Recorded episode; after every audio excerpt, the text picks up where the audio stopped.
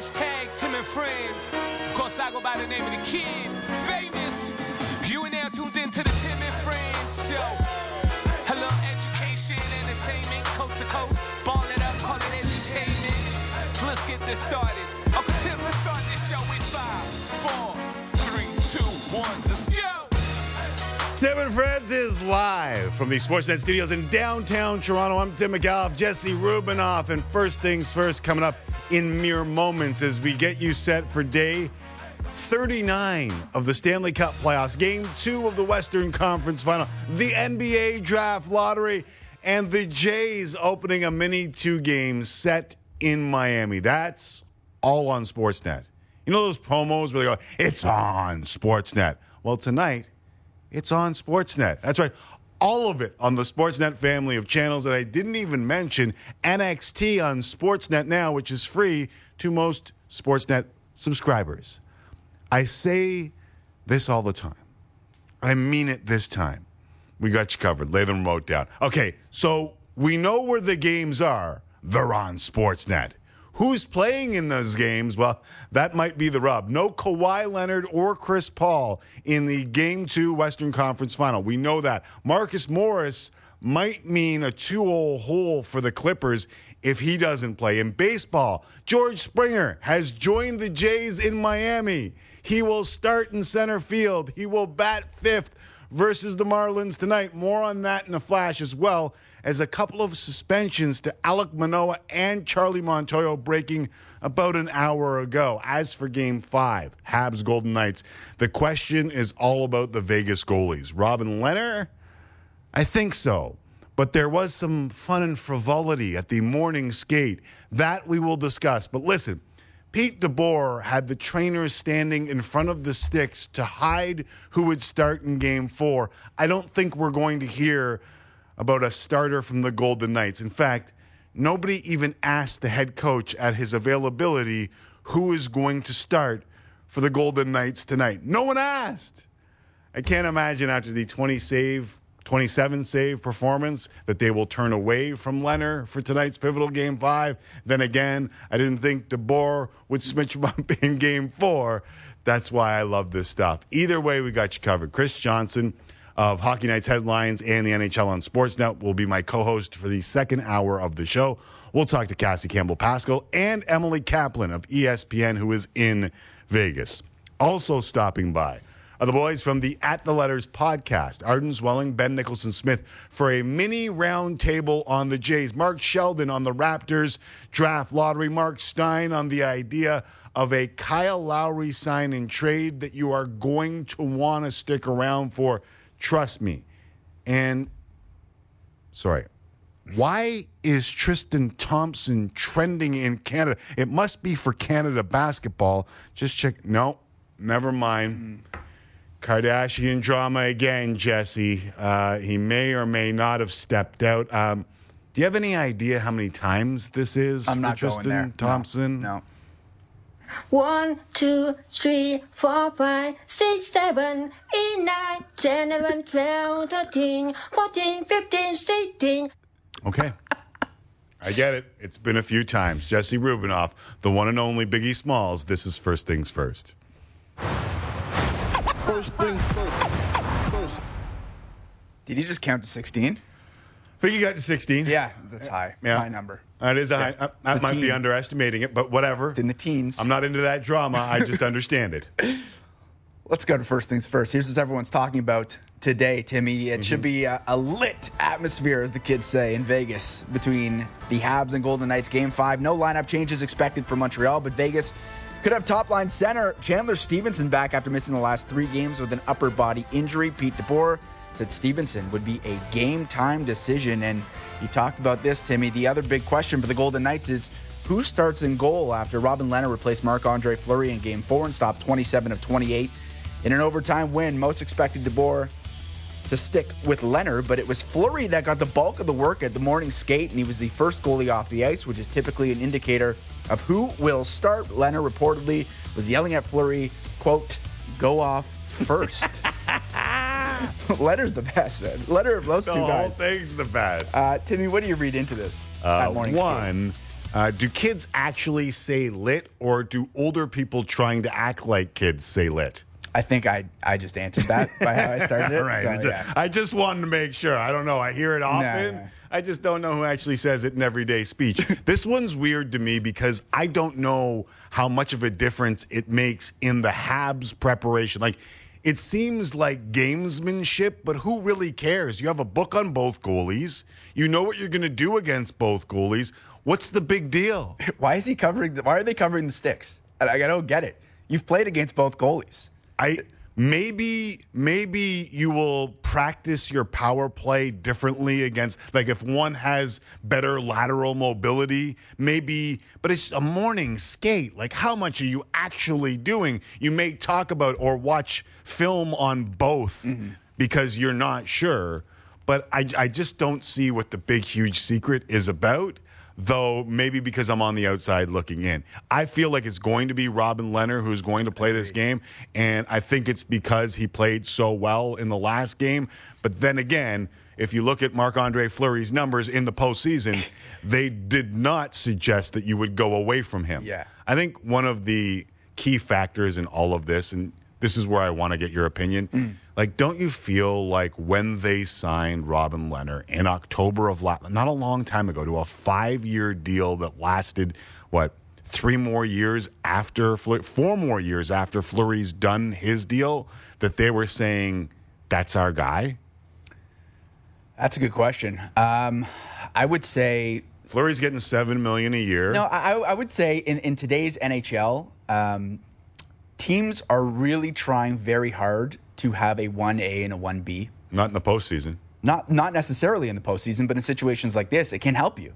They are showing that it can help you because the team went away from Fleury, whether it was for rest or whatever, but they did end up going with Robin Lehner, and they may end up going with Robin Lehner tonight. And this is with a guy on the bench we mentioned yesterday. He's won three Stanley Cups, and he's I think either first or second in Conn Smythe odds right now. So it is quite a luxury to have two goalies Without like this. a doubt. So- and I, I agree with you for the regular season. I think if you talk to most coaches, they would say they want to stick with one.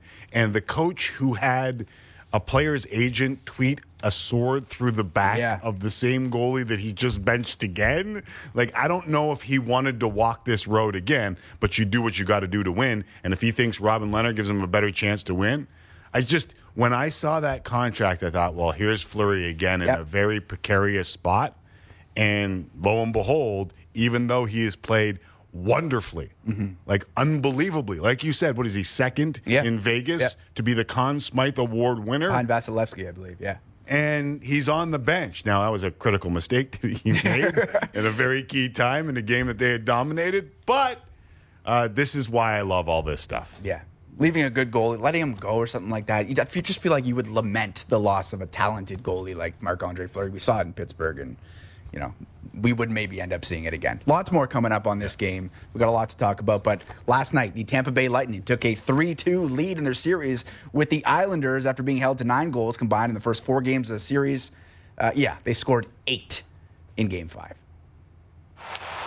In front for Gourde, Stamkos scores! 45 seconds in. Yanni Gourde waits, fakes, scores! It's in, they score! Alex Killorn got a piece of it. All of a sudden, it's snowballing. Stamkos scores! Second of the night, scores! Palat got a piece of it, it's 5 0. The shot scores! Alex Killorn got the tip. Kucherov in front, Brayden Point scores! Fed the line for Shannon, that goes in the net. Goal number eight! It's been that kind of night for the Islanders. Enough goals for you? Timmy and the guy at the end throwing his jersey down at the Islanders viewing party. Uh, what impressed you most about Tampa's 8 0 victory over the Islanders? How tough they are. Yeah. Uh, now 12 and 0 in the last two playoff seasons after a loss. Like that is this was the flop team of the NHL for a couple of years and pay close attention to what I'm talking about. I don't know, Toronto, Edmonton, like this is a team that was considered to be a flop squad. Couldn't get it done when it mattered most and now they're showing the best resiliency we've seen in a long time. 12 and 0 after a loss Ridiculous in the postseason, Yeah. and they look like the best team in the NHL once again. They look like the favorites to win the Stanley Cup because they are the favorites to win the Stanley Cup, despite the fact that they've had a bit of a tough time with the New York Islanders. Listen, the New York Islanders are the epitome of hard work beats talent when talent doesn't work hard. Mm-hmm. But when talent works hard, look the bleep out, 8 nothing. There's a bunch of teams in Canada that need to take a real hard look at how the Tampa Bay Lightning did it because they're showing exactly what they are. There was and that is one, a tough yeah, team. absolutely. There was one play last night. Mathew Barzal, obviously with that high cross check, people wondering is he going to get suspended? Ended up getting fined five thousand dollars for this play right here. Yeah, this Uh, is back to the officiating. This is back to the like. If it wasn't an elimination game, if it wasn't Matt Barzal, would he be out? Like, Yeah. there's a bunch. All I think is that he squared up a guy and his stick rode up and hit him in the face, and I'm good with the fine. But I know if it was a different situation, a different player, a different guy on the Yeah. ground, a different game in the postseason, we might be looking at a one or two game suspension. Yeah. It's just that inconsistency bugs me. Honestly, at but this I get point, it. at this point, if you would have said two games, I would have been like, okay. If you said five thousand dollars, which it is, okay, that's just what it is now with the Department of Player Safety. Don't ask me any more about those. Like, Yeah. I'm just going to say this is ridiculous. All right, that's perfect then. We'll move on to the Raptors. Uh, back in the NBA draft lottery for the first time since 2016. You can see it on Sportsnet 360 at 8:30 Eastern. Ahead of Game Two of the Western Conference Finals, the Raps have the seventh best odds to land the first overall pick and a 31.9% chance of getting into the top four. Timmy, what should Raptors fans be looking for tonight? I know I should be saying something along the lines of that 7.5% chance, or even like, it seems like a top heavy draft. Yeah. It seems like top four, depending on who you talk to, top five could be a real good draft. And the Raptors getting from where they are now into this top five or top four, 31.9% into the top four. I think you really want to see that. That's what Raptor fans should be looking for. However, I can't help but think of the juice laid out by Mark Stein last night. And I couldn't help but think at the end of the last round that the Lakers and the Sixers made absolutely massive mistakes by not giving up what they should have given up to get Kyle Lowry. And Mark Stein was on Central last night and he said he could see perhaps a sign and trade for Kyle Lowry and wondered if the Sixers, after all they went through, would sign and trade for Kyle Lowry, Ben Simmons. And I just said, this is so, there's so many layers to this. And guess what? Mark Stein is going to join us Yeah. a little later on in the show. So listen, I, I don't know if the numbers on the uh, odd shark on the Toronto Raptors should go down because of this. It might be a common sense trade that doesn't often happen, but we'll talk a little later to Mark Stein about that potential sign and trade. Kyle Lowry for Ben Simmons. And if you're a Raptor fan, whether you would want Ben Simmons on your team. Certainly sort of a reclamation project at this. I mean, there's a lot of great things that Ben Simmons does. He's first team all defense. He's incredible in transition. But you're talking about a guy who's left-handed or was brought up to play left-handed, took 70% of his shots in the postseason with his right hand. So there is something going on there, and someone is going to need to fix it. Whether you want to be the team to do that is the question. Yeah, and the Raptors' development Yeah. has been very good, but does this guy want to work? Yeah. That's the question. That is the question. Uh, big, big time Jays news. Yes. You touched on it off the top. Jays fans have been waiting a while to hear this. George Springer will be back in the lineup tonight, playing center field and batting fifth as the Jays open a two game series with the Marlins in Miami. Springer has appeared in just four games for the Jays, all as DH since signing a six year, $150 million deal in the offseason. And it's been as frustrating for him as it has for Blue Jays fans.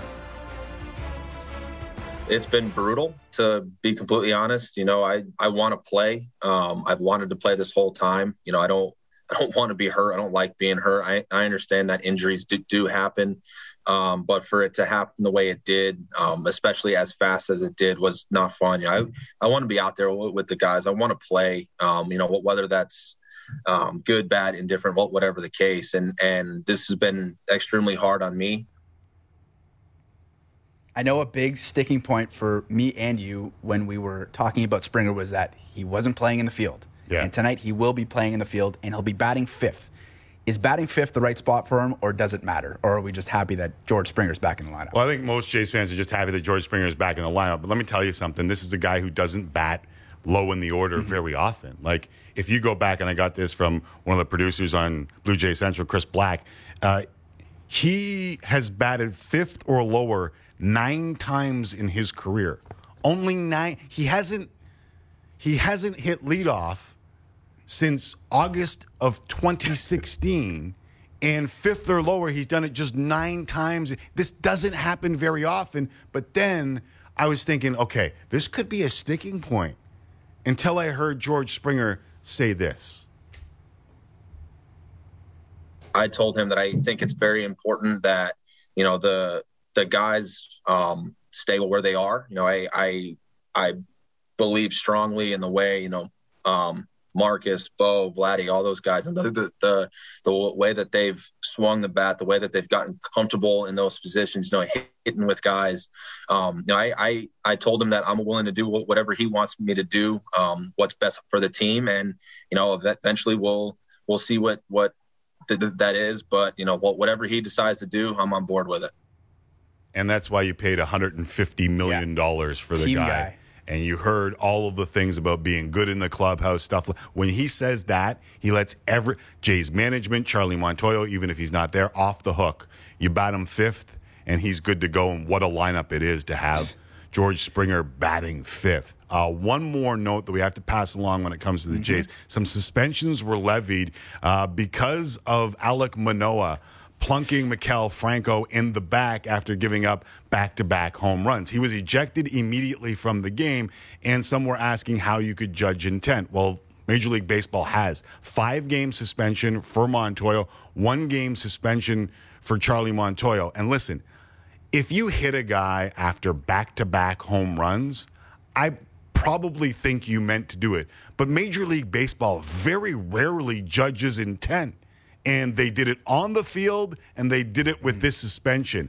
I hope they do it more often because you know exactly what was going on. And these att- these attempts to explain it off like you're still in the clubhouse to me are near laughable. We know everyone knows what he did. That's why the bench is cleared, and that's why the managers aim, almost came to blows. And I almost kind of like it from a starter. He's got some fire in his belly, and that's good. But don't complain about the suspension. I know there's thousands of Jays fans right now that are really upset about the suspension. We all know what he did, but Major League Baseball, please, some consistency here. Feels like the NHL. That's the what words people. That's what people. Are, yeah, well, that's what people are tweeting at, at Tim and Friends right now. Yeah, It's- there's no just- consistency. No, zero. We're, gonna, we're now league. going to judge intent. It's the Wild West here. Please do it all the time if you're going to do it every once in a while. Still to come, Chris Johnson in studio, Sean McKenzie, Emily Kaplan from Las Vegas, plus Ca- Cassie Campbell Pascall ahead of game five. Also, NBA draft lottery will get you set, Mark Stein. And up next, George Springer back with the Jays. Good time for Jays roundtable. Ben Nicholson Smith, Arden Zwelling after the break right here on Tim and Friends. In front for Florida, Stepco scores! It's in, they score! Oh, 40, 41, 42, 43, They are loving it here at the Amalie Arena in Tampa Bay. 60, 61, 62, 63, And they really put a, a licking on the New York Islanders. 76, 77, 7, Tampa fans trying to do a little singing of their own here. 98, 99, 100, 100, yeah.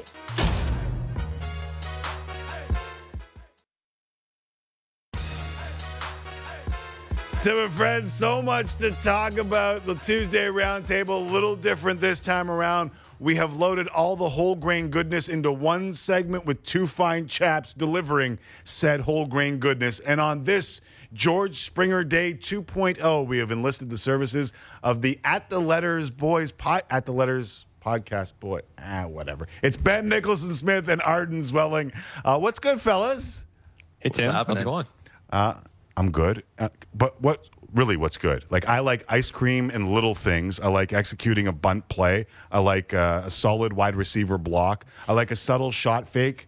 Uh, basketball and or hockey, and then sliding a pass for a wide open layup and or shot. Uh, Arden Zwelling, what's good? First sip of coffee in the morning, that very first one. Yes. It's a nice moment. Yeah. I get to have it myself. I'm with you there. Uh, ben Nicholson Smith, what's good? Um, I'll throw pizza in the ring as long as Oh, we're going go. general here. When is pizza not good? Those are two fine answers. Uh, whenever someone asks me what's good in real life, I actually think about it, and it's the wrong thing to do. And I sprung it on you, and you both had good answers. Ben, George Springer, go. He's back. He's back. I mean, that's that's a big deal, right? After after what seven weeks of no Springer, now they get this guy they spent 150 million dollars on, and he says he feels great. So it's a it's going to be interesting to see what he can finally do. Uh, Arden, let's let's talk a little bit about like where he fits, uh, what he's going to do to this lineup. I know there was much consternation about where he would bat when he came back to the lineup, and it's not often that he bats fifth or lower. But I thought he took him off the hook with a veteran uh, Zoom. I was going to say news conference, but a veteran Zoom call earlier today when he said, "I went and talked to Charlie, and I said." bat me wherever you want to go. That's kind of what you paid the 150 million for. The center field, the bat, and a little bit of that, no? Can you imagine if he came to us and said, you know, when I walked in the clubhouse today and I saw the lineup card, I stormed right in Charlie's office and I started throwing stuff around and I threw a fit and I went nuts. Yeah, that's not what you're going to get with George Springer. And that's part of the reason why the Blue Jays brought, brought him here, right? Is because they believe in the character and they believe in the clubhouse guy that he is, in spite of what we know about his, his cheating history with the, uh, with the Houston Astros. so, uh, yeah, look, it, it makes sense, right? You don't offend anybody by putting him at, at fifth. But if George Springer hits like George Springer can over the next week, two weeks, however long, the Blue Jays need to find a way to get him back up towards the top of the order. Yeah, that's that's the natural follow there, isn't it, Ben? Where you're like, okay, so how long is he batting fifth? Well, it can't be for very long. As Arden said, like you're looking at one of the better hitters in baseball, not just one of the better leadoff hitters, but one of the better hitters. So you want him hitting as often as you possibly can. And I understand the decision to ease him in. I think it makes a lot of sense, actually, when he hasn't had a lot of at bats recently against high level pitching. But once he gets back to being that 900 OPS center fielder who hits 35 homers every year, then you want that guy hitting toward the top of the lineup. And if that means that Bo Bichette gets bumped down a bit, Marcus Semien gets bumped down, I think we know Vladdy's not leaving that top three, but you could move one of the other two and it would be totally fine. Arden has uh, Marcus Semien cooling a little bit, and I know it's smaller sample size. We're talking like 15 games, 16 games. Uh, does that make it a little bit easier, or does that make it more difficult on the Jays? Because if he gets back to where he was, which was Player of the Month type levels, um, like, are you worried about where you move him because of the cooling of late?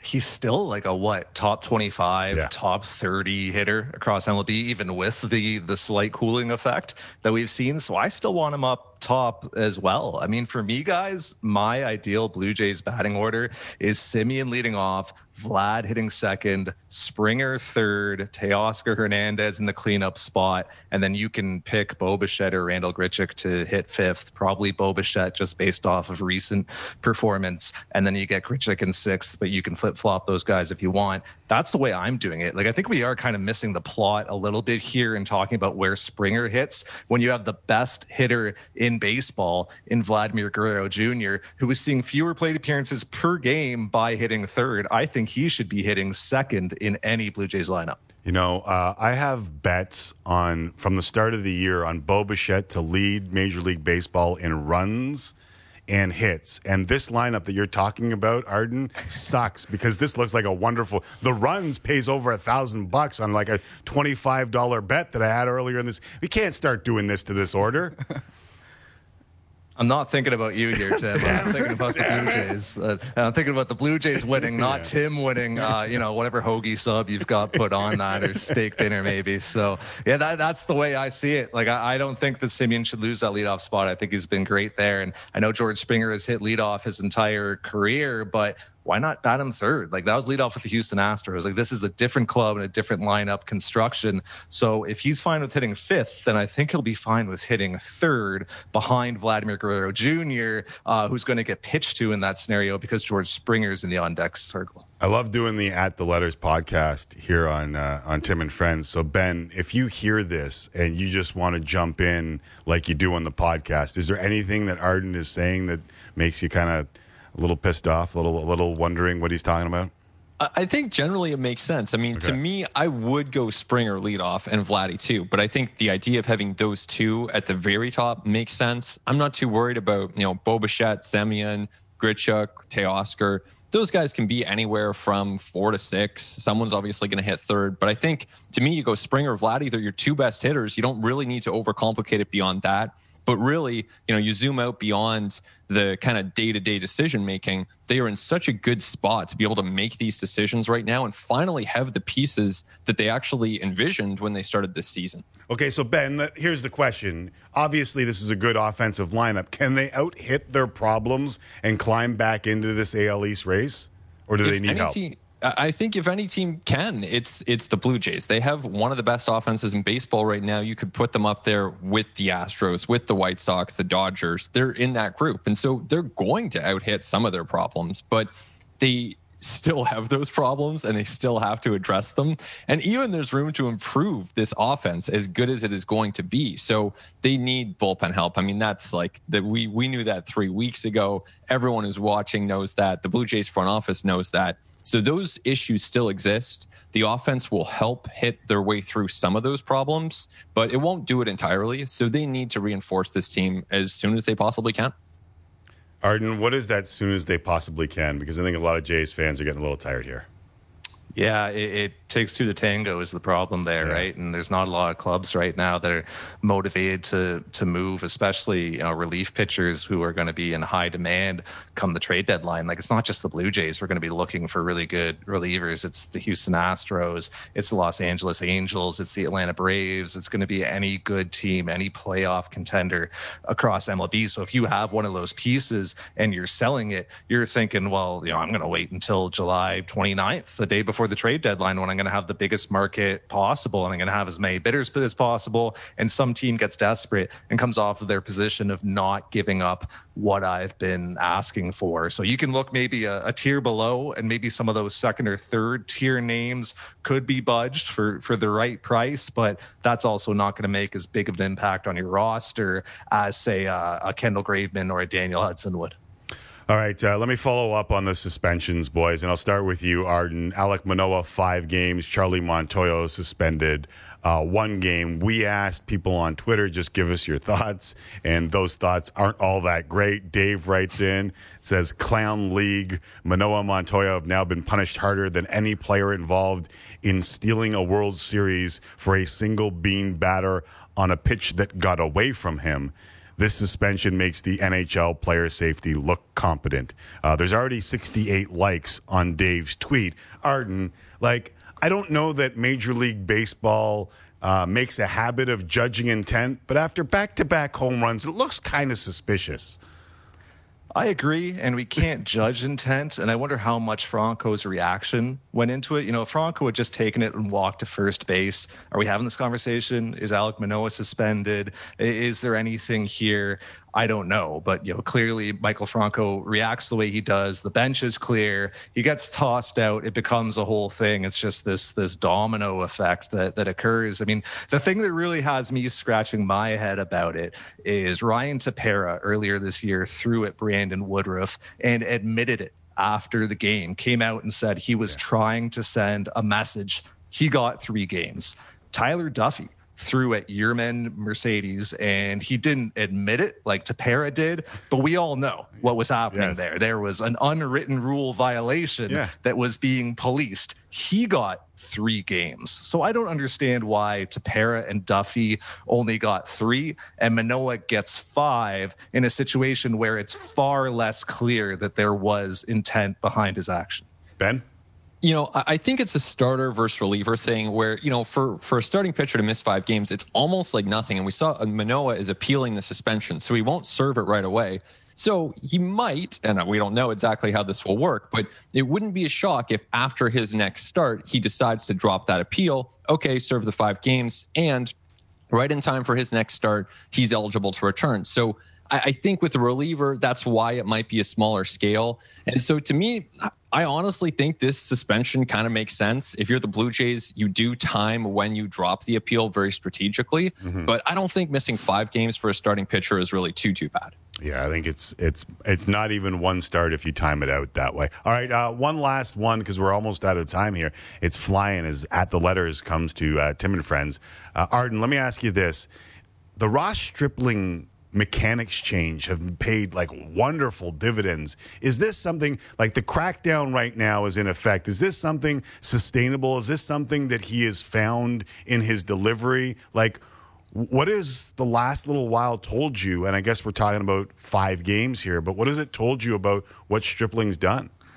I think it is a lot. Uh, uh, yeah, I think it is sustainable. Like he's been so much more efficient with his fastball, and the curveball has looked a lot better, and he's used a lot more effectively. Clearly, he's made some very demonstrable changes that are impacting him in a possible way, in a positive way. He looks more confident on the mound. He looks more sure of himself. And while I know that Blue Jays fans haven't had the greatest first impression of Ross Stripling either last season or early in this season, eh, this is a guy with a pretty proven track record year over year with the LA Dodgers. This is a guy who was very good in their rotation, was used in the bullpen sometimes because they have so many good starters. The Dodgers do. He was an all star one season. I mean, he's had a fine career and he's been very successful at the big league level. He clearly just got away from doing what was allowing him to be his best. And now he's back to doing it. So it's interesting. The Blue Jays suddenly have some interesting starting depth when you look at Stripling pitching well at the back end of that rotation. Obviously, Manoah, when when he's suspended, if he's suspended, when he comes back, however they game that, he's looked good lately. And then you've got a nice layer of Thomas Hatch and Nate Pearson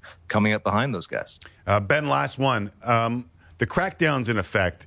Last week, the offensive numbers, small sample size again, have gone up across the board. Are we going to see more of that as Major League Baseball implements this no sticky stuff?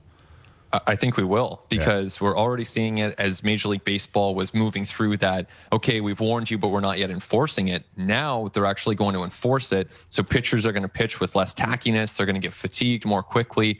And we're seeing the summer months heat up. So even if you set the sticky stuff aside, then you're still going to expect some sort of an increase in offense in the summer months, uh, you know, as the numbers show every year. So I, I really think that after a slow start offensively, every team in baseball is going to start hitting a bit more. And for a Blue Jays team that's already hitting, I mean, we could see some real fireworks here. Boys, uh, love it. Jam packed. We're out of time and jam packed with not only whole grain goodness, but good things pizza and the first sip of coffee. I'll throw ice cream on top, and we got ourselves a top three. Thanks, boys. Appreciate it. Thanks, Tim. Hey, Tim. If you are a baseball fan, at the Letters Podcast, wherever you get your podcast. Time for a break. Other side, we keep it moving. NBA Draft Lottery Night.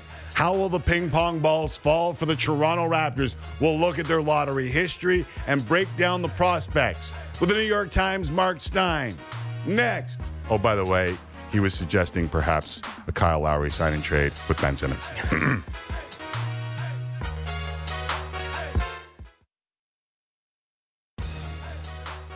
Tim and friends, not sure if you heard, but there's a $70 million grand prize up for grabs in the Lotto Max draw Canada wide tonight. But the lottery we're more focused, focused on, excuse me, careful with that word too, is the NBA draft lottery focused on, which goes tonight. Sportsnet 360. Houston, Detroit, and Orlando have the best shot at the number one overall pick, 14%. The Raptors have a pre lottery position of seventh, which means they have a 7.5% chance at the number one overall pick. Around similar odds for numbers two and three. 31.9% chance top four in what's seen as a pretty deep draft and top heavy, despite all of the winning in the recent years, the Raptors have still managed to find some hidden gems late in the first round, drafting OG Anunoby 23rd overall in 2017, Pascal Siakam 27th overall. Since 2012, the Raptors have had just one pick in the first 19. That's what continued success brings, but it always hasn't been uh, so good for the franchise. And the lottery brings back a lot of memories for Raptor fans. Here's Mark Sheldon with more. 14 ping pong balls. The difference between a Hall of Famer and an All Star, a franchise icon and a bench player. And with over a thousand possible four ball combinations, some teams follow the bouncing ball all the way to Larry O'Brien, while others are left trying to figure out how to change their luck. And at 7.5%, the Toronto Raptors have the seventh best odds at grabbing the first overall pick tonight. So who knows? Maybe the lottery gods will be on their side. After all, it was only just two years ago the last time a team hit the jackpot, going from seventh heaven to first. The second pick will be made by the Memphis Grizzlies. And that means that the number one pick in the 2019 NBA draft goes to the New Orleans Pelicans. wow. And number seven's got to be a good omen because the team heading into the lottery in that seven spot has grabbed a top two pick twice in the last three years. So you're telling me there's a chance? Yeah! Despite being locked out of the first overall pick in their first four seasons following expansion, the Raptors drafted incredibly well with their lottery picks. Getting Rookie of the Year, Damon Stoudamire, followed by Marcus Camby, then Tracy McGrady. And in 1998, the future of the franchise changed forever. I'd like to announce a trade. Toronto has traded the rights to Antawn Jamison to Golden State for the rights to Vince Carter plus cash consideration. The Raptors held two lottery picks in 1999, and both picks dropped a spot at the lottery. The team going from fourth to fifth and flipping Jonathan Bender for Antonio Davis, then also dropping from 11th to 12th, where they drafted Alexander Radojevic, who played in three games with the team. The Raps didn't have a lottery pick again until 2003, where they had a 16% chance at a generational talent. But the team fell to pick four, where they took uh, number four, Chris Bosh, who will be the first player drafted by the team to make the Naismith Memorial Basketball Hall of Fame. The quest to find a big man to pair with Bosh was on, but there were no winning numbers to be found. And it ended up being Rafael Araujo at number 8 in 2004 and Charlie Villanueva at number 7 in 2005. The Raptors entered the 2006 draft lottery with a less than 9% chance at getting the first overall pick. But they sort of hit the jackpot. With the first pick in the 2006 NBA draft, the Toronto Raptors select Andrea Bargnani from Italy. The Raptors didn't land in the lottery again until 2009, where they had four lottery picks in four straight years, with DeMar DeRozan, Ed Davis, Jonas Valanciunas, then Terrence Ross. And that's when the Raptors got really good. They didn't have to purchase a lottery ticket again until 2016, and even that was a free play after the Knicks sent an unprotected lottery pick in a trade for Andrea Bargnani. that pick at number nine was used on Jakob Poeltl, and Poeltl, along with another former lottery pick in DeRozan, were traded for Kawhi Leonard a couple seasons later. Now the Raptors have gotten good bounces before, so who knows? Maybe Lady Luck will be on their side once again. Joining me now to discuss the draft lottery and beyond is one of the best NBA writers in the world, also a long suffering Sabres fan, a celebratory Man City fan, Mark Stein. What's going on, Mark? How are you, man? I think I can celebrate the NHL lottery, right? I think I, I won the lottery. I believe. Is, it doesn't mean the same thing in hockey, but I, you know. I wonder if you wanted to win the other lottery that the Sabres. I won't bring it up. Conor yeah, let's not. Now, let's I'll just let's let's talk basketball here. Um, tough to gauge in a pandemic, but it seems by all accounts this is not only a deep draft, but there's some real talent at the top. Yeah, no question. I mean, when you talk about Cade Cunningham and Suggs and Mobley and Jalen Green, I think teams are pretty excited. I, I, I think the sense you get is that there there is a drop after the top four in talent, but uh, people have had their eyes on this draft have been, and have been pointing to it for a long time. So uh, you look this this night it becomes more anticipated every year. And, and honestly, the draft becomes more anticipated every year. I this is my 28th season. I have been doing this for a minute, and I, I, you know I shouldn't be surprised anymore, but it still does marvel me. You know, there are only a few NBA ready players every season. I mean, it just this isn't the 80s or the 90s as as you guys saw in that that piece you ran before we started here. You know, when you know you you knew you were going to get a ready-made player in the lottery or you know a guy who had a lot of experience. I mean, now players having a year one impact is very rare, but interest in the draft just goes up. It increases every single year. Uh, you know, there are four teams left in the playoffs, but there are 26 fan bases that only want to talk about this tonight, assuming that they still have their first round pick and the draft lottery because the draft lottery odds have been flattened. It's easier to move up. There's more chaos. We saw that in the last draft lottery, two draft lotteries ago. So there's there's more action. There's more teams on the move, and a lot of crazy stuff can happen tonight. Uh, I have uh, some interest in a in a big man from Besiktas that seems to be climbing up boards. But is there is there a guy that you've seen out there in this mix that isn't being valued enough? Like we know Cade Cunningham at the top. A lot of people saw Jalen Suggs and understand his quality because of the year that Gonzaga had. Is there someone on this board where you just look at and say, not enough people are talking about this guy? No, look, I got to be honest with you, man. I mean, the reality is that covering the draft, it really has become a 24 7, 365 deal. And the guys who really know that stuff best, it's not someone like me. I'm not going to sit here and pretend to you that I am, that I could tell you, you know, who's going to be a great steal at 28. I mean, I, I can't devote that kind of, yeah. you know, that kind of attention to it. And, and, um, it's, it's hard enough for the teams. I mean, you could see, you know, teams are missing when even they pick high. I mean, that's what make it, it is, you know, talent evaluation is so hard because again, they're seeing so little of these guys before they make the pick. So I mean, I don't want I don't want to sit here and tell you I'm the one who can who can gotcha pick out a draft gem for you today. But again, the, the thing is, the hope that these picks represent it doesn't even you know you can't dissuade on draft night you can't dissuade fans. I mean, on lottery night you can't dissuade fans. I mean, you look at teams like Orlando and Oklahoma City, and certainly the Warriors. I mean, those are really three teams to keep an eye on tonight because depending on how the ping pong balls fall, they could end up with two lottery picks. And Orlando is in a really strong position to do that. So this this is a huge night. So I was thinking about the Sixers bowing out of the postseason, and I put them in the same group as the Los Angeles Lakers.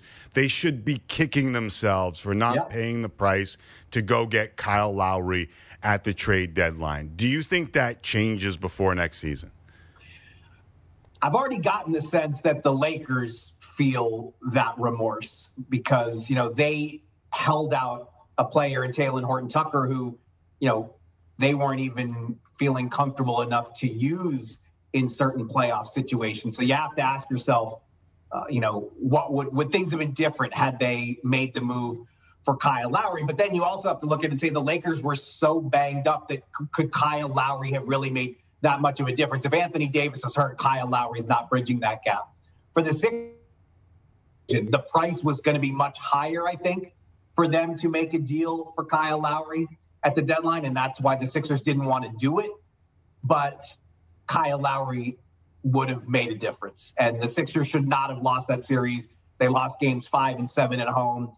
And it does, you know, there is some curiosity now. Would that be something that Philly wants to entertain? Would they trade to, you know, bring in Kyle Lowry now as a replacement for Ben Simmons instead of trying to bring in Kyle Lowry as an addition to a core with Embiid and Tobias Harris and Ben Simmons? And I, I do think that bears examination, but I would also say I think there are going to be more Ben Simmons suitors than people think. Uh, his trade value has sunk to an all time low. This series was a disaster. It's actually been sad, honestly, to kind of see how much heat this guy is taking. Um, it's I, you know, Paul George was hammered pretty hard when the Clippers unraveled in in the bubble, but this this isn't just from media and Twitter. This is no. you know his own coach and his own teammate, you know, did not have kind things to say. This is rough stuff. So the Sixers said all the right things today at their locker room cleanout, but I thought exactly what you thought, and that is Doc Rivers and Joel Embiid uh, threw Ben Simmons under the bus. Now, that either tells you something about Simmons or something about this team. And for one of them, maybe both of them, it's pretty damning, isn't it? Yeah, like Joel Embiid, a frustrated teammate. He didn't mention Ben's name. I, I think we can understand that one easier. Doc Rivers is so savvy and has done so many interviews, and uh, you know his his you know he he wasn't really he didn't come up with a great protective answer for his guy, and I I did find that surprising. And then, as you said, Doc Rivers came back the day after after exit interviews and said he's still bullish on Ben Simmons, but obviously the initial sentiments are out there now and and they're not going away. But again, Ben Simmons for all the issues, and I mean this is this this is a confidence thing. I mean, he wasn't even willing to take a shot for the final four quarters. you know, the fourth quarter in the last four games that series. So there is much to repair. This is not like go in the gym for the month and come out fine, but he is such a menace defensively and so versatile there will be a te- there will be teams, not just one, that are willing to try to bring him in and see if they can rebuild his confidence and see if they can get his career back on track. The problem is, you know, Philly thought Ben Simmons could be the centerpiece of a trade for James Harden. His trade value is nowhere near that now. Do you think you could see something along the lines of a Kyle Lowry sign and trade for Ben Simmons? It's very complicated to do that, but I am wondering if that is one of these scenarios that does materialize. I, I, I don't want to sit here and say I've heard that either team is definitely planning it because it hasn't gone that far yet.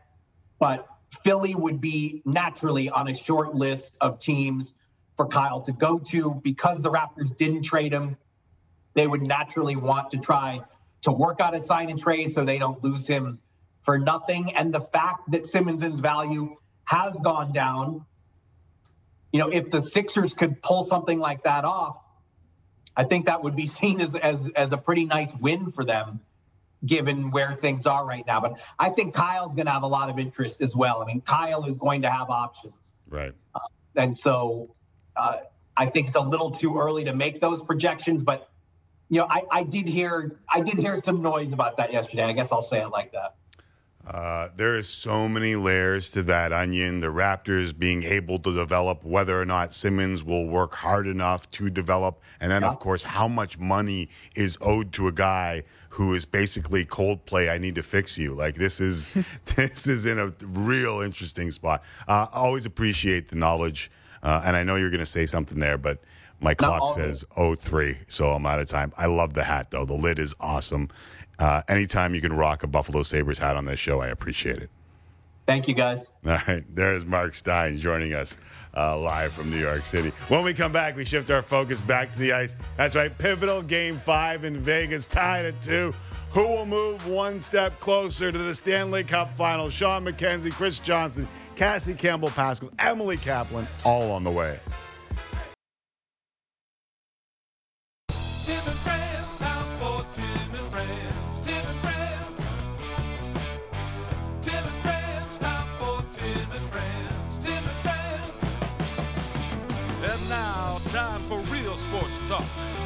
Jim McAuliffe and friends of the show. Merci beaucoup. Sheepdogs back here, hour number two on Tim and Friends. Euro highlights on the way as England look to win Group D today. Just two games on the slate, both of them Group D. Plenty of hockey talk on the way ahead of Game 5 from Vegas between the Habs and Golden Knights. Chandler Stephenson, a game time decision for Vegas. He's been out since Game 1 while no word on their starting goalie. But for what it's worth, Marc Andre Fleury did go off the ice first at morning skate, which usually means he's the starter. But there might be some gamesmanship going on there. Chris Johnson in studio shortly. But first, let's head to Vegas, check in with Sean McKenzie, who unfortunately has had to hang around Vegas waiting for the series to return there. Sean, uh, how you holding up? I mean, tough gig Tim, I, I've said it once and I'll say it again. It is dirty work, but I happened to pull the short straw and get this assignment. But just because the series was back in Montreal and I did have some downtime, don't think I was relaxing and taking advantage of it. I'll give you a little taste of my daily schedule. Wake up every morning, you just got to read the game notes from the night before, the mm-hmm. practice before. Yep. That's about an hour. And then that can be stressful. So, uh, three to four hours by the pool Right. just to clear my head. Understood. I come back and you have to take care of the body, so maybe a 20 minute jog, and then if there's time, Mhm. about a three and a half to four hour dinner to replenish and, and Right. nourish. So it's it's a tough Right. it's a tough schedule, like you said. But now the series is back here though, and it's back to focusing on the big things, and those are goalie controversies. I don't know if you would call it a controversy, more something to keep a watchful eye on. And I was at the Golden Knights morning skate today, and it was interesting because both Robin Lehner and Marc Andre, Andre Fleury were on the ice, and Fleury was in what appeared to be the home net, although we weren't exactly sure what the situation was at the Golden Knights practice facility. And then you got a little taste of the Lehner Fleury relationship, and they talk so much about how close they are and how they're happy for whoever is in net. And we actually kind of saw it firsthand. Lehner was taking some extra shots, and he kept looking over at Marc Andre Fleury and yelling, "You go off first! You go off first!" knowing that the media was waiting for that moment to see who went off first. But as you mentioned, it was Marc Andre Fleury that went off. He took the majority of the heavy workload, and then Robin Lehner did stay after with some of the extras. So all signs point to Fleury. We'll have to wait and see, though. All right, so uh, you're in Vegas. Uh, if the books are open, and I don't, I know you're not walking around those. It's just all that hard work, the game note stuff, and maybe some leg press because I've seen your quads. But whatever, uh, that's a hard life. I get it. If you were to walk into a sports book and they were to offer you Lehner versus Fleury, what are you taking?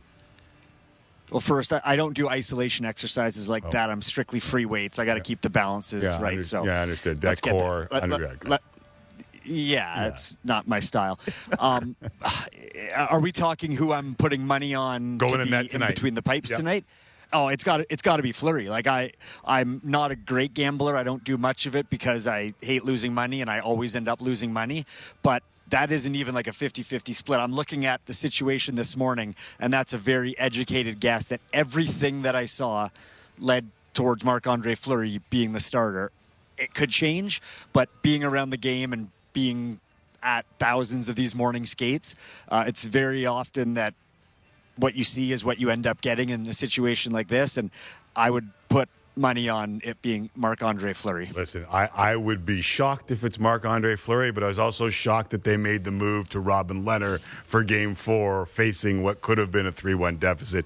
Uh, never shocked that you have three hour dinners. Appreciate it, Mackenzie. It's Vegas, so just about anything could happen, and me losing money is high on the list. So uh, don't uh, don't put any money on that, people. Don't follow my lead. All right, buddy. Be well, man. Thank you. There is uh, Sean McKenzie in Vegas. Speaking of quads, George Springer back with the Jays after missing 44 games due to a quad injury. After missing the start of the season and only playing in four games for the Jays this season, DHing. He's going to start in center field. Bat fifth for the Jays in Miami tonight, which you can see Blue Jays Central starting at 6:30 Eastern. I don't mind if you flip. I'm okay with it. 3:30 Pacific on Sportsnet 1. As mentioned, Springer starts in the 5 hole, leaving the top 4 intact. He talked about wanting to keep that top 4 intact, and that's exactly what we see. Ross Stripling starts and will hit in the NL Park, although he's used to it playing for the Dodgers. Meantime, Springer itching to play and make an impact for this team after signing his 6-year, 100 $50 million deal in the summer? I came here to win. I came here to play. You know, I I've been on the bench since I don't even know when, a long time.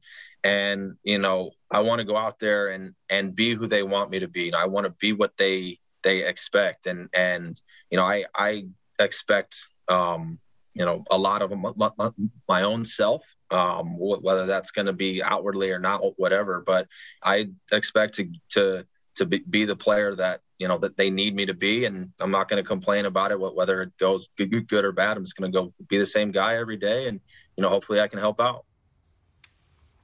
More news earlier today. Alec Manoah suspended five games, while Charlie Montoyo was suspended one after it was ruled that Manoah intentionally threw at the Orioles' Maikel Franco on Saturday. Manoah was tossed from the game and the bench is clear. Manoah appealing, and he's a starter, so five game, eh, maybe one, kind of a half if you just push a day back.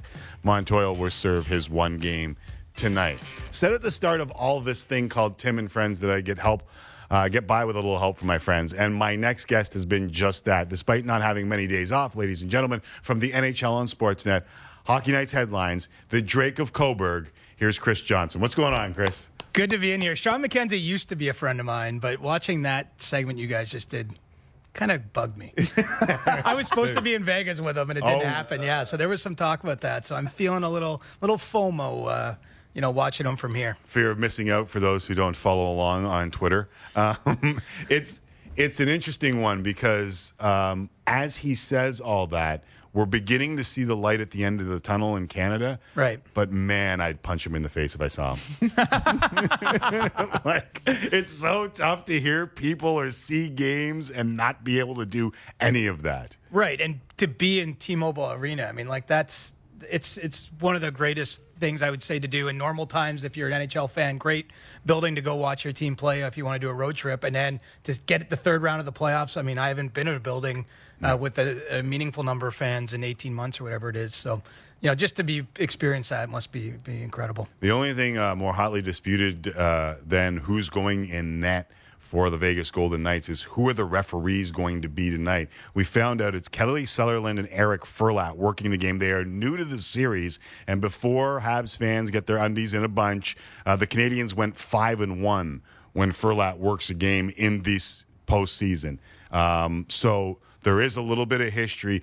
Um, from what you're hearing, was this a response to the way the first four games were officiated, or was this just the bubble moving back and forth?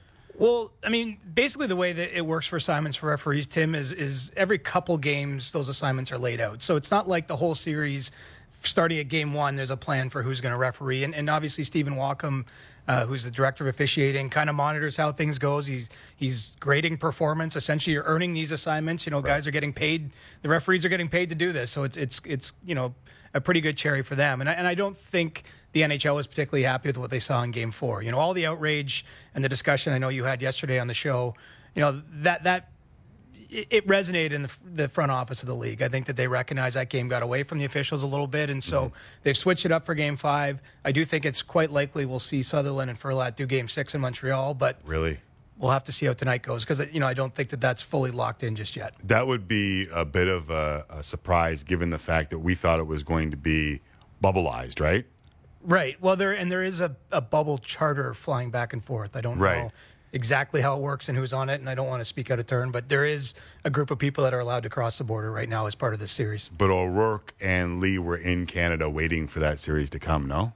I believe so. Yes. Yeah, I Be- thought so. I don't want to put you in a tough spot because if you don't know that answer, but I, that's what I had heard. And the same two were- referees did do games one and two in Vegas too. Correct. So yeah, this would be a change of pace if it were the same two in Game Five and Game Six. That's all. That's all I'm saying. Well, just like you want to start the right goalie in these games, I think you want to start the, the, right, right referees. officiating crew uh, as well. First two calls in this game could be huge. Not just Chris and I, but we head to the most famous office in the Calgary area, that of Cassie Campbell Pascall. Cassie, uh, I'm not sure if you could hear our conversation here about the officials, but. Um, I love it. I I'm- get I'm- a little help from my friends. No? I am. I am getting No. by with a little help from my friends. Yes, that is awesome. Yeah. And uh, I hope I don't have to pay the rights fee on that. But whatever. I Um, know. Sorry. I, I, I don't hope I don't have to pay it. Who's kidding who? This is my home office. That'd Um, be pretty expensive. It's the Beatles. we'll we'll, uh, we'll courtesy them. So let me ask you this: that conversation that we were just having about the officials, and I was thinking like first two calls. Brian Burke used to say it all the time, right? Like first call better not be a ticky tack call. Like, do the do the players on the ice know what to expect, or are they in a tough position too? Well, tonight, you, you almost as a player, you just got to park what happened the last game and start tonight and think, okay, it's going to be consistent. I mean, that's how you have to approach. That's how you have to play it. And I know in the women's game internationally, we're always like, what's body checking? What's body contact? What are they going to let go? What are they not going to let go? And you know, I think from this side of things, you just got to play your game. You got to be physical. You know, in fairness, that Nick Suzuki penalty was a penalty. It was a scoring chance. It's the stick in the hands. It was this one here, the McNabb Suzuki stuff where it's a punch to the head. It was almost like the officials were like, okay, well, it's near the end of the period, so let's just go here. let's get this thing going. We want to go back to the room. You know, there was some mistakes made. It was frustrating for the players, and don't forget the Corey Perry incident with uh, Jonathan Marchessault the game before. Yeah. So some frustration, frustrating moments for sure for these guys, but you have to park it and move on because, you know, if you allow yourself to get frustrated and it takes you away from your game, I mean, that can cost you the series. Cassie, great to see you, by the way. But uh, one, yeah, you too, Chris. You too. Wondering, you know, how much you think this is discussed sort of behind the scenes with the players in the dressing room, that the officiating that is. I mean, it's been such a hot topic on our broadcasts, you know, on hockey Twitter, you know, throughout the, the media. But do you think the players are, are focused on this to the degree we are on the outside? I think after the game, it's a bit of a focus. You know, you do your media stuff, and then after the game, you're sitting around, you probably have a meal. I don't know how it's working during COVID. They might have to take their meals and go, but um, I yeah, I think it gets discussed. There's some time spent on it for sure. But the next day, the leadership group, anyone who brings it up, they just move on. You know, you just kind of change the subject and you get people's sort of negative minds away from that. You, you just got to move on as quickly as possible. And by the way, guys, I actually have my helmet sitting here that I played in my last Olympic Games with in 2006. And the reason I have it here is I don't know if you saw Bots and the guys last night. They were playing dress up a little bit. Kelly brought out some old school helmets at Bieksa. I'm not sure what year his helmet was from, and and uh, Bots and Ron had their masks. So I'm ready tonight. Like I got my old school 2006 Olympic helmet here, and uh, I think I need a new helmet for sure. So if anyone out there knows of anyone who has one, but uh, I'm ready. Whatever the guys have tonight as far as dress up goes, I, I'm I'm ready, ready to uh, go. When was the last time you put that bucket on? Well, I, I help coach my daughter's team, so I still wear this thing. I can't even believe it fits. I got the Humboldt Broncos sticker, of nice. course. Nice. Uh, I think everyone in the country does. But this is the bucket, baby. And of course, we used to wear masks, but now that I'm coaching, I just let it, you know, just let the air go. But uh, yeah, so my daughter's hockey practice was, yeah, it's it's a, it's legendary almost. Like 2006, how long ago was that? This thing could maybe end up in some kind of like his, historical museum or something by now. Don't, don't, make me do math on this show. Um, all right, Cassie Campbell Pascall, 15, 15 years. Uh, Cassie Campbell Pascall joining us here on Tim and Friends. So let me ask you, who do you think is starting in net for the Vegas Golden Knights? And do you think it's different in who should start tonight for the Vegas Golden Knights? I think it's going to be Fleury, and I think Fleury should start. And I, will tell you, you know, when the decision was made last game with Robin Lehner to start, I, I kind of disagreed with it. Well, I did disagree with it, not kind of. Um, reason being is because his last start was a disaster. The team played poorly in front of him, and really he hadn't played a ton of hockey, right? And and I, I also was worried about Fleury's confidence. But the way Pete DeBoer has handled this publicly, you know, he's praised Robin Lehner for literally being the backup to a legend, to a future Hall of Famer, and how he's handled that role. He praised how Marc Andre Fleury has gotten them to this position. And you can only imagine if that's what he's saying to the media, he's done an even better job behind the scenes. And I give him a lot of, you know, kudos because that was a real tough decision and it ended up being the right one and he could have looked really bad but i love what he talked about fatigue. And you know we forget guys everything about this year is so different because they're playing condensed throughout the regular season and at times they've had to condense the playoffs. And you know you, you forget about the factor of fatigue and not so much physically but i think mentally on these players as they've been in this bubble. I mean all of us are, are facing mental fatigue for sure. And so are these guys. Even though they're playing sport even though they're nhl players they they've still had to live in this bubble like the rest of us, and it's even been more strict, to be honest with you, than some of the provinces here in our country. And um, and I, I, think that that played a role in Pete DeBoer's decision and the way he's handled it, though. And I can only imagine his integrity and honesty behind the scenes with his goaltenders explaining it. I think Fleury's going to be the guy tonight. I think he should be the guy, and I guess we'll wait and see until the warm up starts because they even cover the cameras apparently in Vegas, so we can't even see them as they come out of the locker room. We'll have to wait till he steps out on the ice. Love that. I feel like I'm living the same day every day, so I got to come up here just to avoid that fatigue you're talking about there, Cassie, and, and do these hits. Uh, you know, just wonder for Montreal's end, such a close series. You know, what's it going to take for them to, to have success tonight to go back to Vegas and find a way to get another win there? You know, I, I think they got to find a little bit of a different way to provide some offense. You know, you look at uh, four out of the five games in this series. No, sorry, three out of the four games in this series. They haven't had a shot on net from Weber, Petry, and Chiarot. So, And I know those three guys are all playing with some sort of upper body injuries, hand injuries, if you will. So I'm going to give them the benefit of doubt that they're playing through some things here. But I do think they need to start picking up some offense from the back end. I think two assists in the series, and you know we've watched what Vegas has provided from their back end. It's it's been ridiculous. Every single defenseman that's played in this series for Vegas has scored a goal, and so that's pretty remarkable. And you know I, I, that's one of the things for me for Montreal is if they could provide a little bit more offense from the back end, I think that will really benefit their overall team game. But kudos to those guys because they're all playing injured. Um, they're all playing great defensively. Don't get me wrong; they're they're playing great hockey. I just think they need that little edge here moving forward. Cassie, you can't pull out the bucket and not have us uh, discuss the Women's World Championships that's going to be played in Calgary. Like, what's the latest going? I when you brought out that '77, I, I realized what comes with it, uh, and I started thinking about that Women's World Championship that's going to be in your backyard. Yeah, you know it's exciting. Obviously, it's it's been a tough time for women's hockey with two World Championships canceled and you know everything going on between the PWHPA and the uh, NWHL.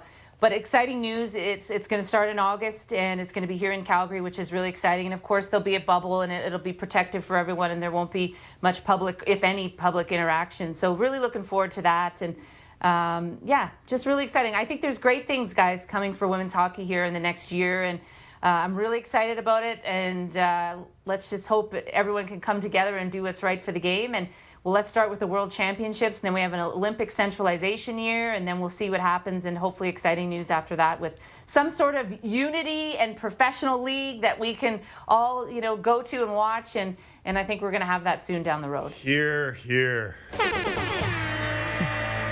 Like, let's get there. That momentum was building before the pandemic. We start with the Beatles, we end with a little Who. All right. Uh, appreciate you doing this, uh, and we do always get by with the help of our friends.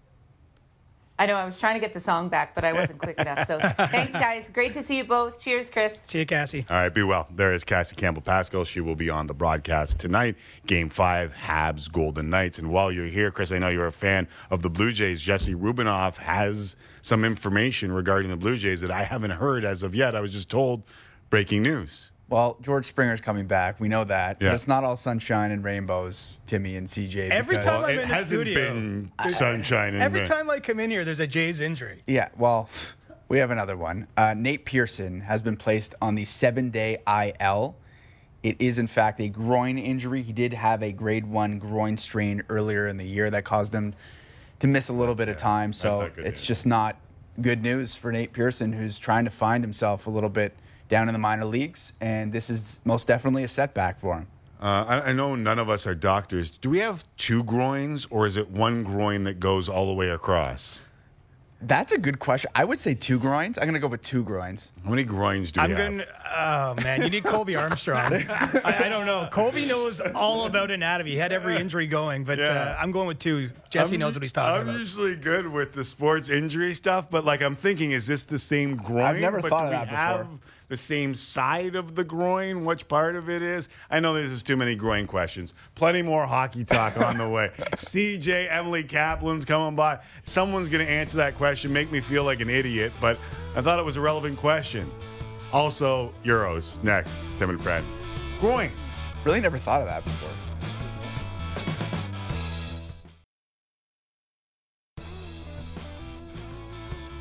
Welcome back. We got groin information. Also, just two hours away from Hockey Central. Ron and the panel had a game five from Vegas, 9 p.m. Eastern on CBC and Sportsmanship uh, and Sportsnet. Some sportsmanship or gamesmanship from Vegas on their starting goalie. No word from Peter DeBoer.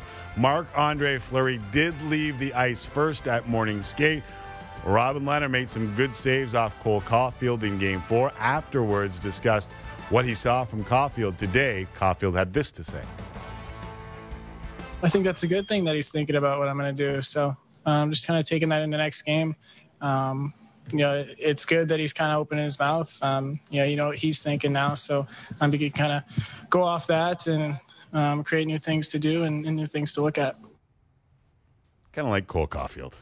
A breath of the fresh swagger. air. You Yeah. love that. Yeah. Now, whether or not Robin Lehner will be in net for him to try the new things on Robin Lehner, that's the question. Like, for me, if they go back to Marc Andre Fleury, it makes the call to go to Lehner even more gutsy from Peter DeBoer.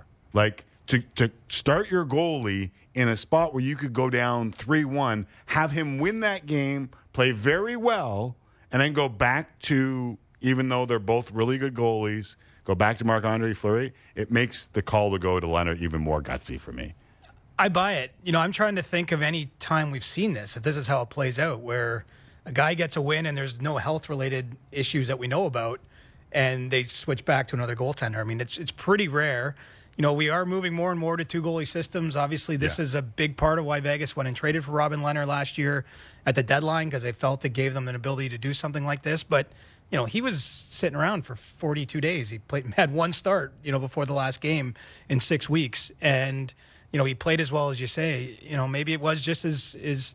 You know, we're so accustomed to coaches lying or fibbing or skirting the truth at this time of year, but maybe it was literally as, as simple as the way Pete DeBoer explained it. That you know they're worried about Fleury's workload, that he he played too much, and that they just wanted to spell him off. You know, get him a little extra rest, and then you know have him fresh uh, for for this game tonight. It's unbelievable because listen, I, I sat here. Jesse brought up the two goalie system, and I said, "Yeah." In the regular season, we've seen this a lot, where a starting goalie doesn't play as much. You want to have a good quality backup so you can still get wins, but in the postseason, you don't see it as much. You don't see the coaches have the guts to make the call to do the things that they were doing because they know the situation that they're going to be in. And being down 3 1 and then turning back to Marc Andre Fleury and saying, Can you help us out? would have been a spot. I, I absolutely love the move, and I wonder if this isn't the start of the actual two goalie system being a part of the postseason. Probably depends on the result if it works, you know, and, and whether that's fair or Yeah. not. I mean, you know, so much of how this will be viewed is is what happens in the game, and and you know, if if history judges it to be the correct decision. What's interesting, you point out there, you know, the North Division playoffs. Remember, there were back to backs, and the Yeah. Leafs went with Jack Campbell twice. Edmonton went with Mike Smith twice in Edmonton. Carey Price started both. So you know, earlier in the playoffs, and maybe fatigue because it was you know, at the beginning stages of the playoffs, the coaches had what I would argue is more of an opportunity to switch their goaltender. Without a doubt, yeah. You know, in those in those series, and and no one did that, and so to do it in, under these circumstances. But look, I mean, cross continent travel is not just nothing either, Right. Um, you know, and and these teams haven't been on these kind of road trips all season long. Uh, one more thing about this game, and that is the officiating that has been talked about a ton. And I feel like the subplot of that officiating conversation is the Habs penalty kill because it's been absolutely insane. For those who don't know, in the entire playoffs, they have allowed three power play goals against and have scored four shorties. Like the the They're net positive. they're a plus one on the penalty kill. That's unbelievable. You can't. I mean, to play this many games, I mean, you're going to get close to 20 games, and to have that, that's that's nuts. I mean, and Vegas has done nothing with its power play throughout these playoffs. I believe they're at four last. power play goals total uh, for the whole postseason, and so. You know, I think that Montreal, strange as it sounds, because their own power play has issues, but they wouldn't mind a game with a few more uh, five-on-four situations because I do think it does favor them either, you know, with their ability to attack uh, when they're when they're killing a penalty, and I do think you know, you, you, you got Gustafsson back there as kind of a specialist role for them, and Caulfield. Uh, Suzuki's a good power play player. You know, they, they can probably get some advantage if there are more minors called in this game. Uh, it's interesting to me because uh, I look at that and I think if Vegas power play starts clicking at all, this series could be over. But the problem is Montreal has done a great job penalty killing, and Vegas hasn't done anything on the power play to suggest that they're anywhere close. Well, their top players offensively just haven't produced in Yeah. this series, right? I mean, it's Mark Stone, Jonathan Marchessault, Max Pacioretty, right down the list. I mean, these guys have not scored any goals and, and really not generated a whole ton. Now, you know, losing Chandler Stephenson, who, who plays on their, their top line center, has hurt these last few games, and I do expect him to play in tonight's game. You know, that that might get things going a little bit better for Vegas, but man. Uh, they've they've been sort of nullified by the Canadiens in this series, and based on what we saw them do against Toronto and Winnipeg's uh, dangerous forwards, you know that that's a trend that I, I don't I don't think is just a fluke. I don't think it's a coincidence that everyone who goes up against them has trouble scoring. No, Phillip Danault's reputation has changed mightily in Montreal. Did you see the fist bump today? No, I didn't. Cole Caulfield was was speaking him up in one of those Zoom calls, and and as someone who has to do these for a living, they're usually terrible in Right. terms of just personality. And he was talking about how great Phillip Danault is, and then at the end, Danault just goes, and, and, they do a little fist bump. Yeah. So, you know, it's nice to see uh, you know a little bit of that personality. Uh, I got something sent to me from Wikipedia about groins. Mm. Uh, we indeed do have two groins. Uh, we'll have more uh, updates on groins. It's not one groin from one side to the other. It is two groins to the pelvis bone and then down. So we'll update more on groins and Nate Pearson a little later Can on. you tell us straight what's wrong with Pearson with using that image? um, no, I don't think I can. Uh, although the, it's kind of creepy. Can we go back to the image? Um, am I the only person that finds these things really creepy?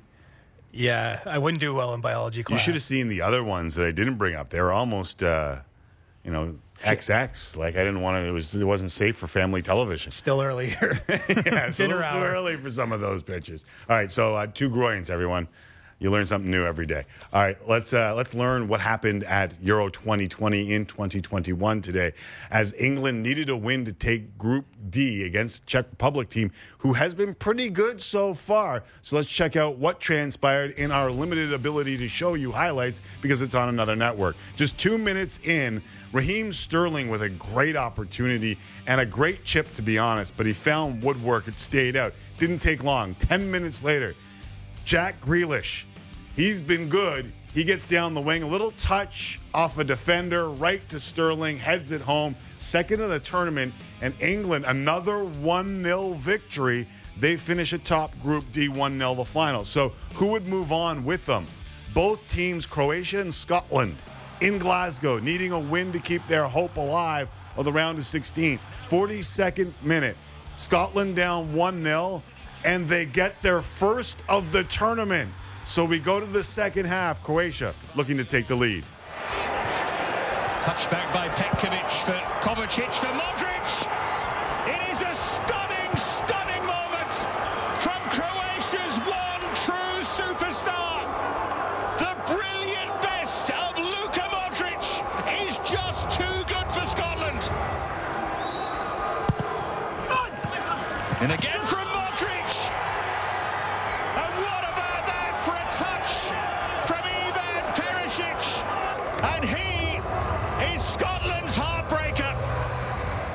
Modric, Perisic, son of a uh, Croatia had moved to the round of 16. 3 1 the final as Modric a little bit of class to get Croatia through. So the final Group D standings look like this. England group winners on seven points. Croatia takes second place while the Czechs fall to third. Still qualify for the round of 16. All of them await their opponents, which they will find out tomorrow. And England could get a tough whoever's through could get a tough draw depending on that group of death. Uh, Johnston, Scottish. Scottish eye, and I, I, feel like you had too many highlights actually in that pack. I, we could have cut some of the Croatia out there because they were full value for that win. Yeah, they were full value for that win. So uh, Scotland out, but they were still singing at the end of the game in Glasgow. Uh, a big, big thing for Scottish soccer just to make this tournament. All right, back to Vegas after the break as we count down to the Habs and Golden Knights. Game five winners in a best of seven, tied at two. Go on to win the series 79% of the time. So, definitely big game. Both teams. ESPN's Emily Kaplan will join us from T Mobile Arena next on Tim and Friends.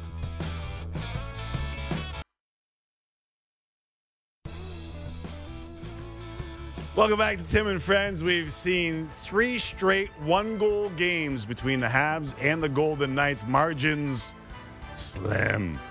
Vegas coach Peter DeBoer, for one, isn't surprised considering the Habs' attention to detail defensively.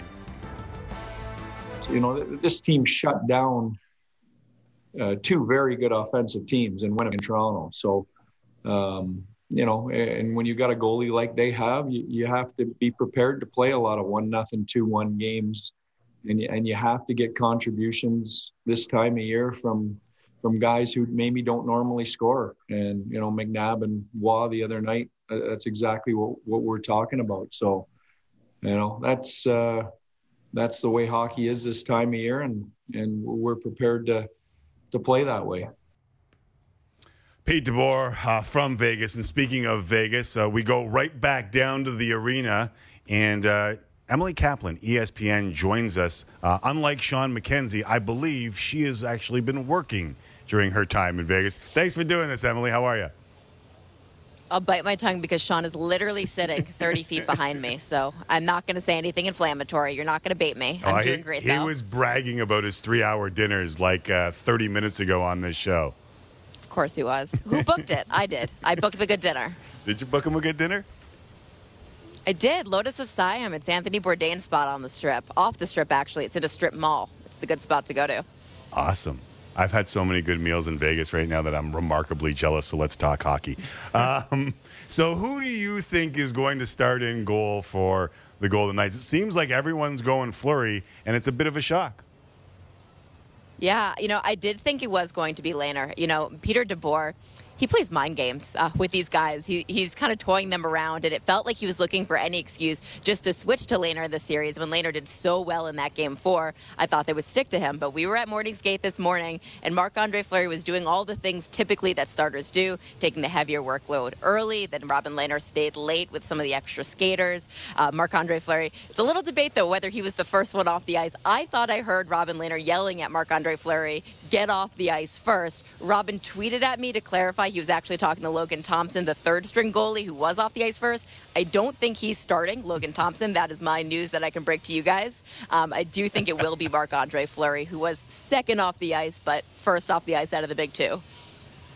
Wow, that's a lot to digest, Emily. Uh, you, you've, you know, what, you, Always coming at you So, with a so lot. you, you weren't talking bleep because Robin tweeted back at you. You're not one of the bleep talkers that he was talking about, are you? I don't think so. You know, Rob and I have known each other since he played in Chicago, and we'll we'll go offline to DM if he, he needs to say some things. But um, no, I, I got the smiley face. I think the smiley face is good. Fair I think. I'm in good graces. Yeah, I think file- smiley Yeah. face emoji puts you in good graces. Yeah. I was wondering, actually, Emily, given your relationship with Robin, sort of what you made of his performance coming into the series, what he said after the game. I mean, you know, how did you view the, the last 48 hours for him on the ice and off? Validation. You know, I, I think with Robin, ever since he went to rehab, um, he's turned his life around and he has been so committed to the sport and has put up really great numbers and has showed that he could be a top goalie in this league. Unfortunately, he's still still not quite viewed that way. You know, no one would give him more than a one year deal until Vegas gave him the five years. And even when he got here now, he's, you know, committed to him for five years and he's not even the number one goalie. And so for him to put in this work every day, have to go out there and be the good soldier in that Colorado game when the rest of the team let him down in game one, 37 shots against. He did make 30 saves, but he let in 30 goal, uh, seven goals. Um, and then to be able to come back from them, put in the work every day. Uh, he showed up for that press conference. He had something to say. Um, he was very well prepared. I think he thought about those things ahead of time. Um, and I thought he came across as a guy who has conviction in himself. And I also think that he wants to show the world that, yes, I know you guys think this is the dramatic goaltender competition, and it is. But Marc Andre Fleury and I get along really well. And I've heard from both camps, from both sides, that that is true, that they do really get along well. And it could be so easy for this relationship to derail. But it's a testament to those two guys that they've been able to support each other through all of this drama, as you guys would say in Canada. and if they go back and forth, it is a testament, and it is uh, something that we haven't seen a ton of in the National Hockey League, where you can do that and not have the drama that goes along with it. So, I, I wonder with Dom Ducharme now missing his third straight game, does it ever become a factor for the Montreal Canadiens, or do they have enough systems in place and Luke Richardson there enough throughout the year that he can control this bench, or do you think it ever becomes a factor not having your head coach? Yeah, it's a great question. You know, this team has been through adversity before. Last year, again in the bubble, Claude Julien had the heart issue and Dom Ducharme took over, and they were able to adjust to that. And this year, it feels like in these games without Dom Ducharme, they've looked like the same Canadiens team. They haven't lost their identity at all. Like, I look at the Islanders playing the Lightning last night, I'm like, that's a team that just lost its identity for a moment. The Canadiens never got to that point. So I think that's a testament to this room being a lot stronger than we thought, the culture being a lot stronger than we thought. Um, and this is just a team that was built for the playoffs, and we underestimated them a lot until this point. I wanted to actually ask you about that, Emily. I mean, Tim, Jesse, and I, we've, we've all been watching North Division being based here in Canada. We've had probably our extra focus on that division, whereas you, you know, down in the U.S., I'm sure we're watching the others more closely. Have- Have you been surprised at how close Montreal's managed to keep this series, despite, you know, some of the, I guess, the, the growing sentiment out there that the North Division might have been a, a weaker division? I'm shocked. I'm, I'm, frankly shocked. I think the biggest thing for me is I was covering the last series with Vegas too against Colorado, and we all view Colorado as one of the best, if not the best team in the league, right? They won the President's Trophy, and they can't hold a candle to the way Montreal plays defensively against Vegas. They were not as heavy as Vegas, and I think that ultimately was their doom. They just didn't have that grit. And when I talk about Montreal, I think of a team that's rolling four lines, is doing great things defensively, sticking to its structure, and getting opportunistic scoring. Of course, when Carey Price can stand on his head, it's important and it's great, but they have a need to rely on that. And that's why I'm shocked because I figured if they were going to be in the series, it's just because Carey Price just, you know, did Carey Price things. And it's been a combination. And let's be like, without Chandler Stephenson, it almost resembles the Leaf series or the Jets series where Right. you get down to one line and Montreal is able to win that battle because Phillip Danault and that line have been so good defensively. Without Chandler Steven, one, just Stephenson, one, are the Habs winning that battle? And two, do you expect that to change tonight? Do you expect Chandler Stephenson to get back in? So he was at morning skate today, and Peter DeBoer says has that he is close. So um, I would say it's a game time decision, which Peter DeBoer said, and that means that probably. Um, you know, it looks like it's trending that way. Um, it's curious. You know, I think the stat that stands out to me with Vegas is they have ten goals in the series. Ten. Three of them have come from forwards, and that's just unacceptable. And at this point, I think it's just going to take an individual gritty effort, like what we saw from Jonathan Marchessault in that Colorado series, to get these forwards back in it because their lines just aren't really as well oiled as honestly Montreal's look at this point. So obviously if Chandler Stephenson comes back in, it's huge because that top line functions very well when he is centering it. Um, but other than that, there's other forwards that need to step up. And I do think that Golden Misfits line, you know, the, the three guys that were together from that inaugural season, Jonathan Marchessault, William Karlsson, and Reilly Smith, I'm looking at them for a big game tonight.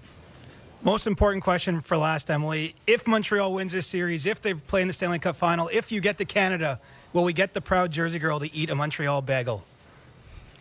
Oh my God, I love Montreal bagels. I know I'm a bagel snob. I just don't eat them in Chicago. Montreal bagels are very distinct. They are sweeter. They're a little more dense. Actually, the only place I'll eat bagels in Chicago is a Montreal style place. So I will be eating all the bagels, Chris. Oh, I thought for some reason you had it out for Montreal bagels, so I'm, I'm glad to know this. If Well, it No, does no, say no, no, bagel no. snob May on the Twitter bio, though. Yeah, well, you have to ask the questions to understand the snobbery. well, every once in a while on her Instagram, specific. she'll have like a suitcase full of bagels, like just posted up there. So too, where, where, if, I do have my mom ship them for me. Yes. really, she's legit. It's not. It's not false advertising. The issue is in the Midwest, um, where I live now in Chicago, it's the water. They don't know how to do it. Like, I think you need to bring the water in from New York or New Jersey. So, yes, I smuggle bagels all the time. I'm proud to say it. If the for- federal authorities want to get after me, so be it. I'm saying this on Canadian TV. I am uh, I am a lover of Montreal bagels as well, so I will jump on that bandwagon too. Uh, always appreciate when you uh, when you jump on the show. Thanks for doing this. My pleasure, guys. Uh, Emily Kaplan from Vegas. So Brendan Gallagher said that he felt like the longer this goes on, the more pressure falls on Vegas. Agree or disagree? Agree. Hard agree. I mean, look at Emily just voiced it there. I think the view was this was Vegas' series to lose. You know, they've they've been all around this cup for the last four seasons of their existence. If they fall short here, this will have some re- real repercussions, I think, for that organization. And you know they're in a very tough series now, and so the longer it goes, the more those seeds of doubt get planted, the tougher it gets for the Golden Knights. I still feel like even Emily in that conversation, I felt like she felt like this was a Tampa game where you assert yourselves, not maybe not eight nothing, but it feels like a lot of people feel like Vegas is the better team, Tampa's the better team, and eventually they will assert themselves. And the longer Montreal hangs around, I'm with you. Well, Montreal is plus two ten when I looked at the betting lines earlier. So two to For one this game. underdogs. I mean, Yeah. I would. I, I'm. This is not gambling advice, but Carey Price two to one. Yeah, I'd be putting my money on It's Montreal. value. You're not, it's not gambling advice. It's just that is good value on a guy who is that good. Uh, they get him two goals in this playoffs. He wins. That's Exactly. Crazy. Time for one final break. We'll do last call. CJ Jesse next here on Tim and Friends. Not even the three, just two goals. Crazy. Money.